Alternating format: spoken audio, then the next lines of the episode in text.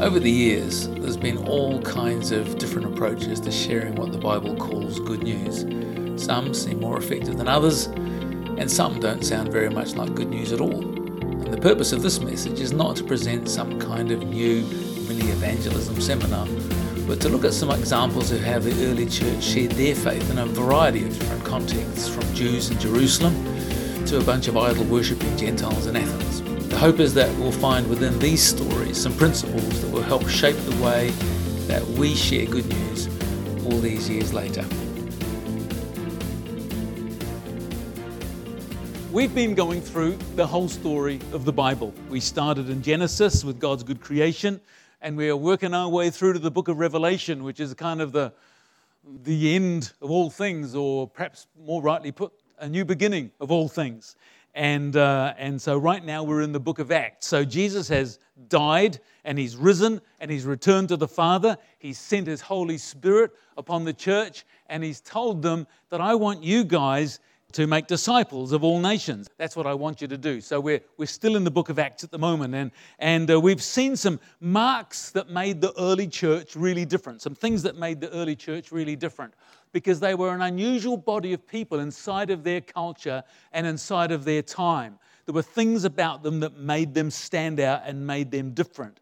We saw one of the things that was very clear was that they were a community of people that were very inclusive. In terms of their society, they discriminated against people. They would discriminate against each other on the basis of their race or their basis of their social status and so forth. And so people didn't mix together as equals. It was a highly structured kind of society. And if you're at the bottom of the heap, you just got stood on. And if you're at the top, you were the one doing the standing. And that's just how it was. And the early church had this capacity to embrace Jews and Gentiles that didn't like each other. They honored both male and female. They took people from every kind of socioeconomic background, the slave and the free, the rich and the poor. And together they came together as the family of God, where everyone was of value. This was something unique and unusual in the first century, and that was a real mark of the early church. We saw that the values that they carried were very different from the values of the world around them. They were called to things like, and we heard last week, Michael spoke about the value of gentleness, one of the fruit of the Spirit.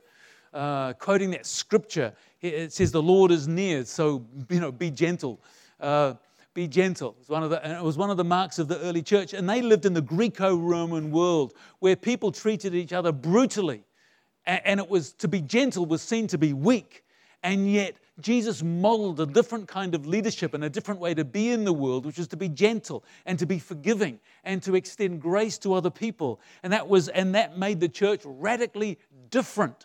And people could have at first mistaken it as a sign of weakness, because we think, you want to be strong, you've got to be aggressive. But the early church they were gentle with people and they were kind to people. It was mistaken perhaps by some initially as a sign of weakness, but what soon became apparent was there was a tremendous strength and resilience lying inside of the early church, that no matter how much they were opposed or persecuted, they had that inner strength and that resilience to rise again. And even in the face of persecution, the church grew tremendously. We also saw that they had quite a different social ethic. So they would look after people who were poor. They would look after people who were disadvantaged. They would look after people who were cast aside, who were outsiders, who were considered of no value.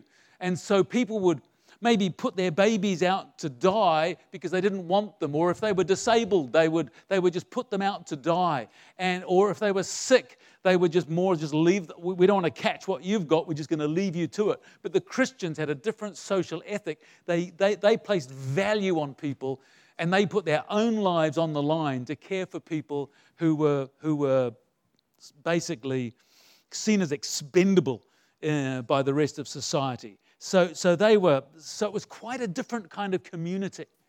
And I think there's a lot that we can learn from the kind of community that they built. I know it's a different age and it's a different time, but there are some marks here in the early church that we need to take on board in the 21st century.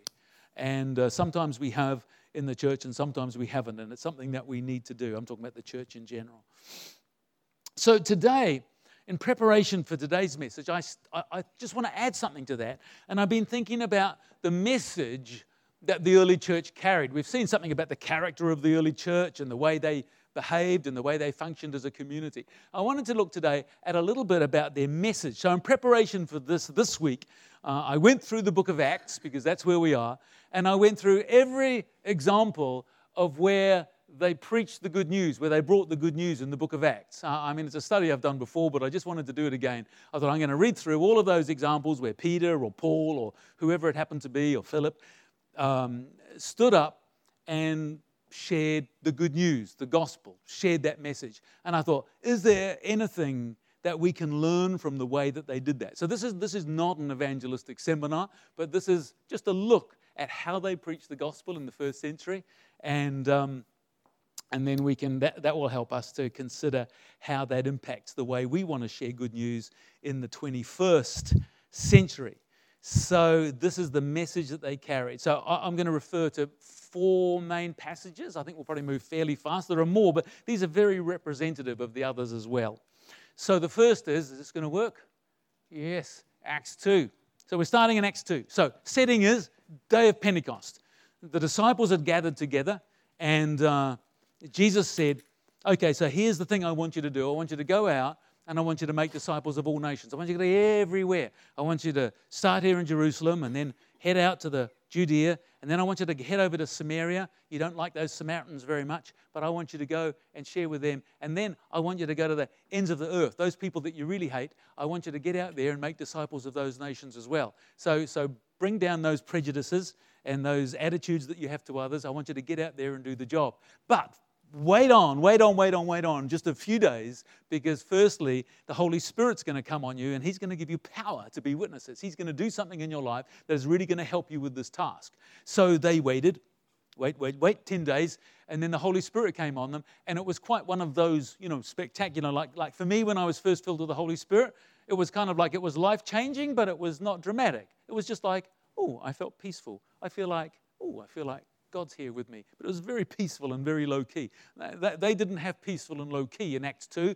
They had the sound like the roaring of a mighty wind. It was and they had tongues of fire, and then they got filled with the Holy Spirit, and they're all speaking in tongues. And so it's kind of like, it's sort of semi-chaotic, I suppose, in a sense. It was quite a time.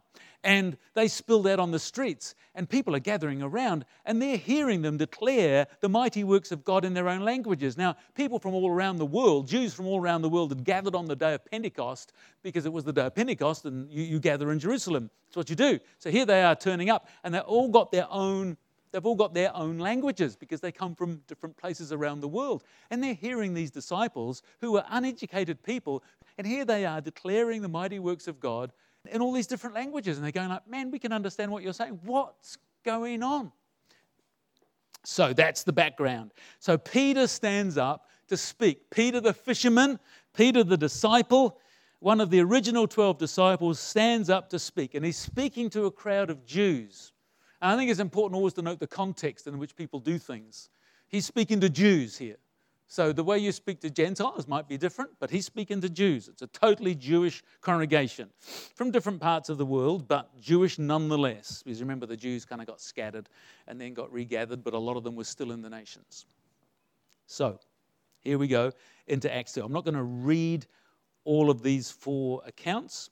I'm going to refer to them, but you can follow along by turning to Acts 2 if you've got a Bible with you or a phone or a something, and you can see what's there, just to check me out and make sure I'm not spinning a yarn. So he starts off in Acts 2:14, and he says, "Fellow Jews, and all of you who live in Jerusalem, let me explain this to you. Listen carefully to what I say. These people are not drunk, as you suppose. It's only 9 a.m. No, this is what was spoken by the prophet Joel." So there are his opening words to this crowd of Jews. And so he says, my fellow Jews. So he's kind of really identifying with the crowd that he's speaking to. He's saying, my fellow Jews, we're all in this Jewish thing together here. You're my brothers and you're my sisters. We're all children of Abraham. So he's establishing a strong connection. And then he begins to answer their question, because what they were really interested in is, what on earth is going on here? What's going on? Something weird is happening, and we've gathered because we want to know. We want an explanation. So he starts with the thing that they're interested in. So he creates a connection, and he begins to answer the question. But he links that back into Old Testament prophecy, which they would have known, which they respected, which they loved. And they were longing for the fulfillment of Old Testament prophecy. So he's kind of creating connections just in one statement in all sorts of different ways. He's saying, my fellow Jews, we're all Jews here together. He's explaining what's going on, but he's linking it back into the Old Testament prophets and who they hope. So he's creating a tremendously strong connection to his listeners. That's the first thing that I noticed there. Second thing that as you read on, the substance of his message, is about Christ. And this is one of the things that I really notice about New Testament preaching of the gospel, that we, so often we can frame the preaching of the good news around a person, but the preaching of the good news in the New Testament was very much around Jesus. He was very much the center of the story. He is the good news. His coming is the good news. And so Peter gets up and says, look, you've been waiting for this Messiah that we have believed in as Jews. We've been waiting for this person who's going to come and change everything. He's going to restore everything for us. We've been waiting for this person. And basically he's announcing to them, he's here, he's come. And he goes through his life. He says he was accredited to God by signs and wonders because of all of the amazing things he did. That's one of the pointers that let us know that this is the Christ, this is the Messiah, this is the one that we had hoped in, this is the one that we were looking forward to. And he said he was crucified on the cross and he was raised from the dead. He's the Messiah, he's the Lord. And so it was very much about Jesus coming, who he is, his life, his death, his resurrection. And that was the substance of his message. That was it, really. And they basically was, well, if this is true, then what should our response be to that? And that was just, it was kind of as simple as that. If that's true, then what should we do? And Peter gave them this response. He said in Acts 2:38, I think it is, repent and be baptized, every one of you, in the name of Jesus Christ for the forgiveness of your sins, and you will receive the gift of the Holy Spirit. So he was suggesting then a response to this revelation of Christ. Here's the response. If Jesus is who he says he is, if Jesus really is the Messiah, the Lord, who came and lived and died and rose again, if this is really true, then this is the response that we should have to this message. Firstly, repent. And the word repent very much is talking about it's something that happens on the inside. It literally means to change your mind. That's the literal translation of the word repent, to change your mind. But it refers to an inner change. But the inner change, obviously, is meant to then begin to change everything. Because if you repent on the inside, if you turn on the inside, if you change the way you're thinking, change the way you are, what your priorities are, if you change things on the inside, that will then end up changing everything else. So it says repent, change your mind, referring to a deep internal change. Then he says be baptized for the forgiveness of your sins. So in other words, identify with Christ and become his follower. And then you'll receive the Holy Spirit who's going to help you in this new journey of yours. So this, he's talking about this profound shift, an internal change that changes everything else, demonstrated by being baptized and lived out through the power of the Holy Spirit. So that's kind of a brief summary of Acts 2. We're going to have an even briefer one of Acts 3. And so what's happened here is a lame guy's got healed. So again, something, it was pretty cool. This guy was begging, and that's how he made his living. And he couldn't walk, and he got healed because people prayed for him. And he was made well, and he was up and running, and people again are gathering like, whoa, what's going on here? And Peter again is speaking, and primarily to a Jewish audience, and he starts talking about the healing. That's how he begins. He starts talking about the healing because that was the thing they were interested in. That was the thing that got their attention. So he starts off talking about the stuff that they were interested in, about the healing. And then again, he creates this connection by talking about Abraham and the prophets. And so he's creating a connection with everything that they believed in, everything that they valued, everything that they found to be true, everything that identified them as a people. And he's creating this connection with that.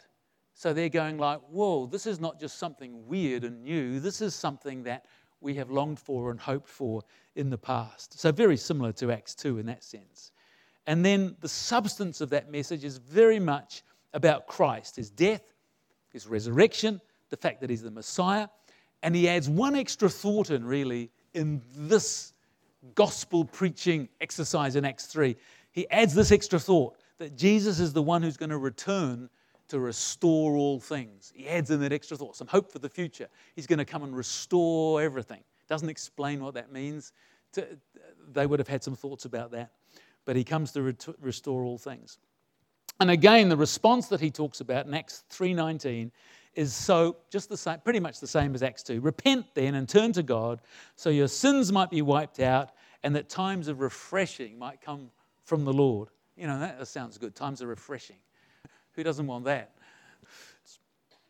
And so often, as I began to read through all of these stories again, in Acts 2 and 3 and so on and so forth and right through the book of Acts, I started to realize that this pattern that they established pretty much replicated all the way through in all of the different stories. They might have spoken in different ways and drawn different aspects of the story out, but essentially they always began by establishing a strong connection to the listener. They then moved on to the substance of the message, which was about Christ. It was a proclamation of Christ because he is the good news.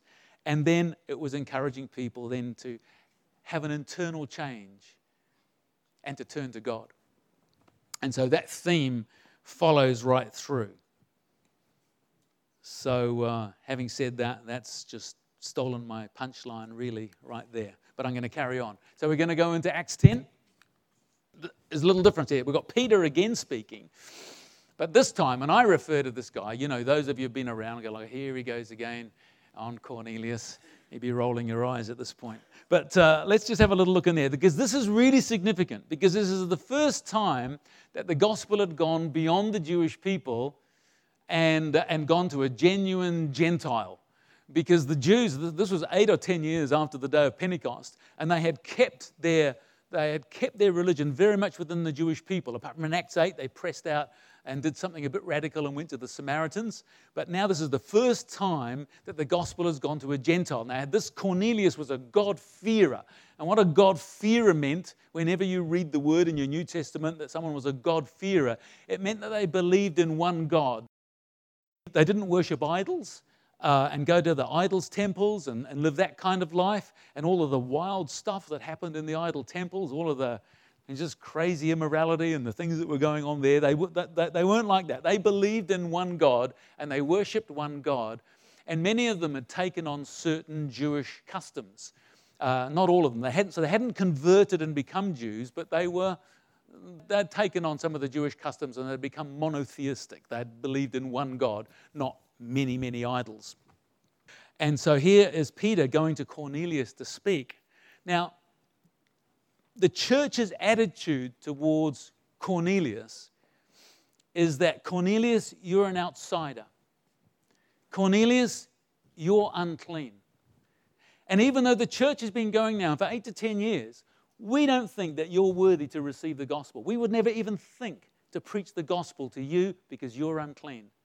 And that was the church's attitude towards Cornelius after 8 to 10 years of operating, which to me is kind of like mind-blowing. Look, it just tells us how entrenched we can get in our attitudes, that after 8 or 10 years, 3 years of walking with Jesus, 10 years of being filled with the Holy Spirit and preaching the gospel, they still regarded Cornelius to be unclean and unworthy to receive the good news about Jesus. Mind-blowing. That's just me. So God has to get hold of Peter and change Peter's thinking. He has to change the way Peter thinks towards God-fearers, towards Gentiles. And God does that through some visions and some different things that happen. We're not going to read the whole story. But God changes Peter's mind about people like Cornelius. And so he turns up at the house of Cornelius, the outsider, the unclean. And the first thing he does, this seems so powerful to me, the first thing he does to Cornelius is he shows him acceptance. I just think that's just huge. He turns up and he says, first thing he does when he stands up to speak to Cornelius and his household, I now realize, like after I've been into this thing for 13 years, but I now realize how true it is that God does not show favoritism, but he accepts from every nation the one who fears him and does what is right. And I'm imagining the impact on Cornelius' heart here. He's the outsider. He's the rejected. He is considered unclean. The church, and not only the Jews look at him like that, but the church looks at him like that. Cornelius, you're unclean. We don't want anything to do with you. You are not worthy. And then Peter turns up and immediately shows him acceptance. Just imagine the impact of that, that your rejection is turned to acceptance. And that would have, I believe, had a powerful impact on Cornelius' heart. Man, I'm accepted. I'm welcomed. I'm included. I've never been seen like that before, but I'm being included in this God thing that's happening on the earth, and I'm welcome. And that's how God feels about me. And now this is how the church is feeling about me. This is so good. And the welcome mat is laid out for Cornelius. And then Peter goes on and starts to preach. Again, very much the substance of his message is about Jesus. Jesus is being the good news. Acts 10:36, you know the message that God sent to the people of Israel, announcing the good news of peace through Jesus Christ, who's Lord of all. He talked about Jesus' life. He said, he went around doing good and healing everyone under the power of the devil because God was with him. He talked about his death and his resurrection. He said that he's the judge of the living and the dead, introducing an extra element here. He's saying that this Jesus who came into the world as the Lord of all, and he went around doing good and healing people, and everyone got blessed. He died, he rose again. But there's another thing here. Just like he said earlier on, he's coming back to restore all things. On this day, he's coming back to be the judge of the living and the dead. And if you believe in him, then you will have forgiveness of sins. So again, very much focusing on the story of Jesus. And in terms of the response that he gave them, well, he never got a chance to say any more. He never got a chance to tell him to repent. He never got a chance to tell him to do anything, because these guys are just listening to the message, and right there, just listening to the message as they're opening up their hearts to God and going like, whoa, we've been accepted and included, and we're putting our faith in Christ. As they're just making that decision inside of their hearts, they just get filled with the Holy Spirit, like just bang, out of the blue, they're filled with the Holy Spirit. And Peter and his mates are looking at each other like, can you believe that? And then they had a discussion amongst themselves, Peter and his mates, and said, well, if God's done this, if God's just filled them with the Holy Spirit, just like he filled us with the Holy Spirit, then can we stop them being baptized? We'd kind of like to. But if God's done this, he's showing us clearly that it's okay to baptize them. It's okay to really, really, really include them. And so they baptized them. And then Peter went back home and had to talk his way out of that one, because the church are like, what are you doing? This is not right. And so they worked it out, which is pretty cool. So there's a heap more stories I could refer to, but I just want to make one more. Because again, this is a little bit different. So we're jumping into Acts 17. This time it's Paul, who was primarily called to go to speak to the Gentiles. And we talked about Paul recently. It's kind of like a really funny story because Paul was, if any Jews didn't think much about Gentiles, it was Paul. But yet God called him to take the gospel to the Gentiles. It was his call, and he knew it was his call. But when you read the story, once Paul gets into ministry, he just defaults back to his own kind of like natural prejudice. And he's going to the Jews everywhere he's going. He's turning up in synagogues, and he's speaking to the Jews. And he's getting really ticked off because they're not really receiving his message. And in the end, he goes, blow you guys. I've had enough of this. I'm going to go to the Gentiles, which is actually what he should have been doing in the first place, which just kind of amuses me. So God kind of like closes the door for him to really speak that effectively to the Jews, and off he goes to the Gentiles. And here we see him in Athens, in Greece. And so this is a whole different ballgame now. In Athens, they were not Jews, primarily. They were not God-fearers in the sense that they believed in one true God and followed some Jewish customs. But these were just out-and-out pagan Gentiles. And so there were all sorts of different people, all sorts of different philosophies, but it was a place that was absolutely jam-packed full of idols. And Athens was known as, that was the place, you know, there was almost like more idols than people. There were just idols everywhere. And so that was the environment that Paul was going into. And so we'll see his approach as he goes into these people who are living pretty wild lives and worshipping idols, and in many ways almost the opposite of anything that we would think was to do with following Jesus. And so he kicks off in Acts 17. And the thing that interests me is he really follows the same kind of approach. He starts off making a connection with them.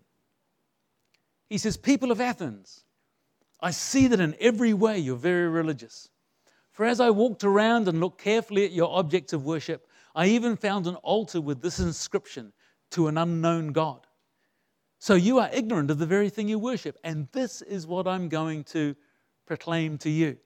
So he starts off saying, I can see that you guys are really religious. You know, you're kind of interested, at least, in spiritual things. I can see that. He doesn't actually hammer them for that. He just says, I can see that you're really religious.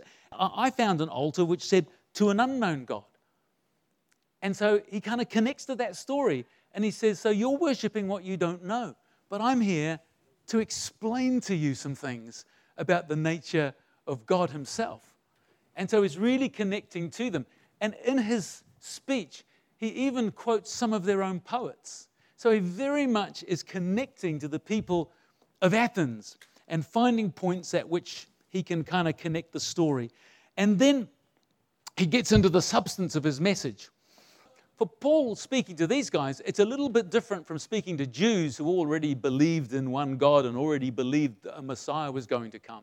So he goes back a little bit further into the story and says, I really got to start a little bit further back and explain a little bit more from the beginning, because that's where you're at. That's not what he said, but I guess that's what he must have thought. And he says, now, I want to tell you a little bit about what God is like. He's not like an idol that needs human help. He's not like that. The God that we worship is not like an idol that needs you to look after him and needs you to build a little house for him and you to bring some offerings to him, like some food or something. He's not an idol like that. But the God that we worship is the one who made everything. He made everything that there is, and everything that you can see and everything that you can't see. He made it all. He's the one who made everything. You didn't make him and set him up in a little temple, chiseling him out of some stone or some wood or whatever. You didn't make him, but he's made everything else. And he's the one who gives life to all things. So he's explaining the nature of God. He's the one who made everything, and he gives life to everything else. So he's expanding their idea, this concept of this God who gives life to everything. They don't have to make a little idol and then go serve the little idol and look after the little idol and make a little house for the little idol. They don't have to do that. This is the God who made everything and gives life to everything and explains that. And then he tells them, and he's closer than you think. He's not too far away. In him we live and move and have our being. He's close. This God is close. And then he tells them a little bit about Jesus. And this first encounter, he doesn't say too much, but he tells them a bit about Jesus. He tells them that he died. And he tells them that he rose again from the dead.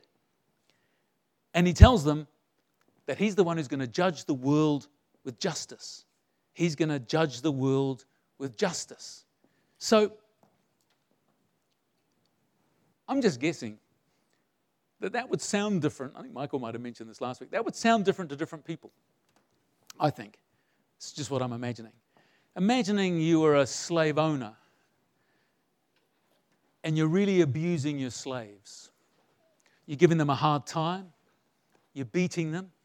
And as it was common for slave masters, you'd rape them. And just imagine if you're a slave master abusing those under your care.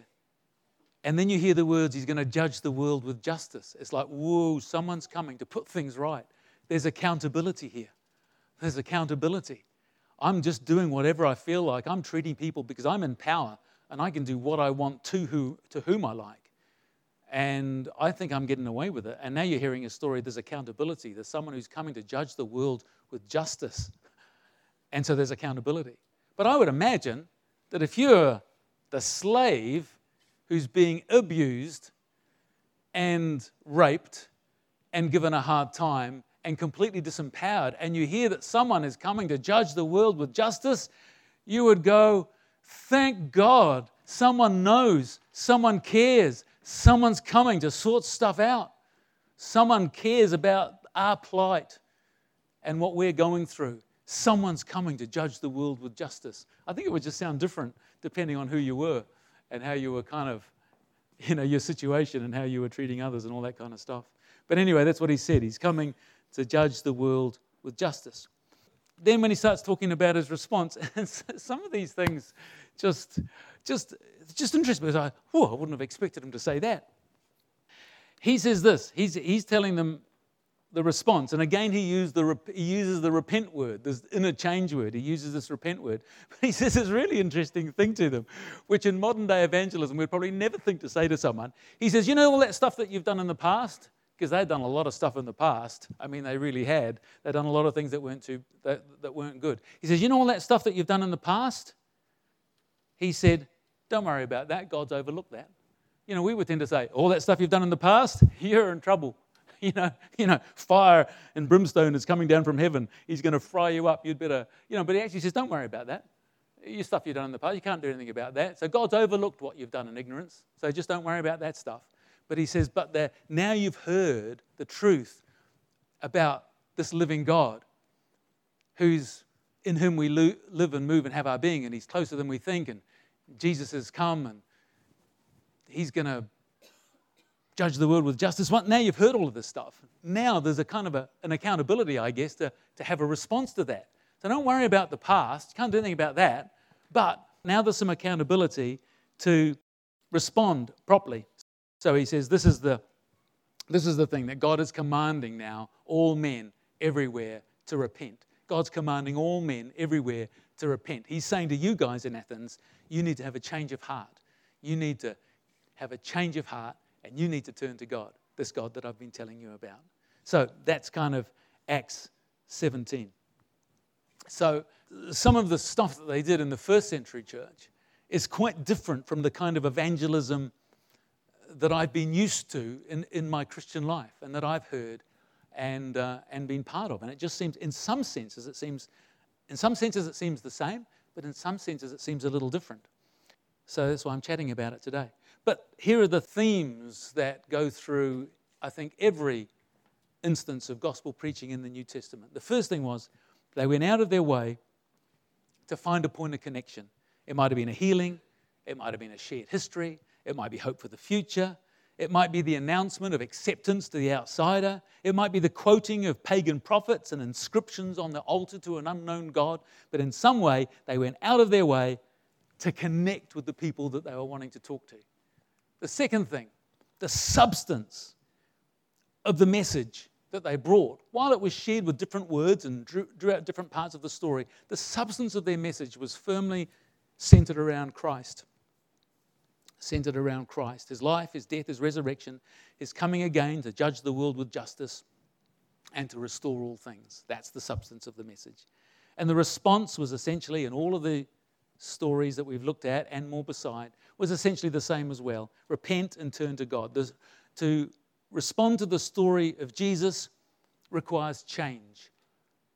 If you want to respond to the Jesus story, it requires change. It requires repentance. That starts on the inside, but in the end works to the outside and changes everything else as well. It may be turning from idols to worship God.